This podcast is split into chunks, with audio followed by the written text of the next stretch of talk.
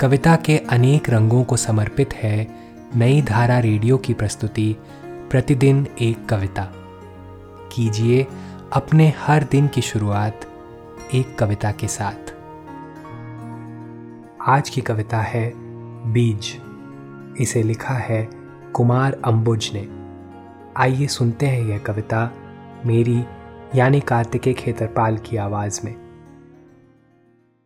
जो पराजित है वह धन है संसार का।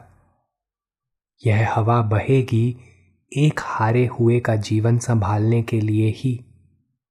जो जानती है कि पराजित होना ज़िंदगी से बाहर होना नहीं, दाखिल होना है एक विशाल दुनिया में।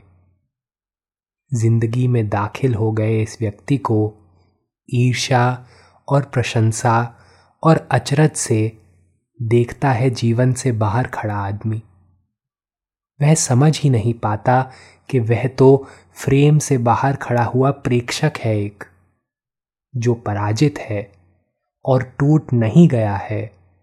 वह नए संसार के होने के लिए एक नया बीज है।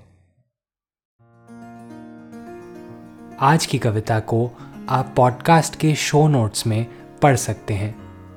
आप जहाँ भी प्रतिदिन एक कविता सुन रहे हैं, वहाँ अपने कमेंट शेयर करना ना भूलें। अगर आप चाहते हैं कि नई धारा रेडियो की यह प्रस्तुति हर सुबह आपके व्हाट्सएप पर आ जाए तो हमें इस नंबर पर मैसेज भेजें। Seven four two eight seven seven five three seven six कल एक और कविता के साथ फिर मिलेंगे।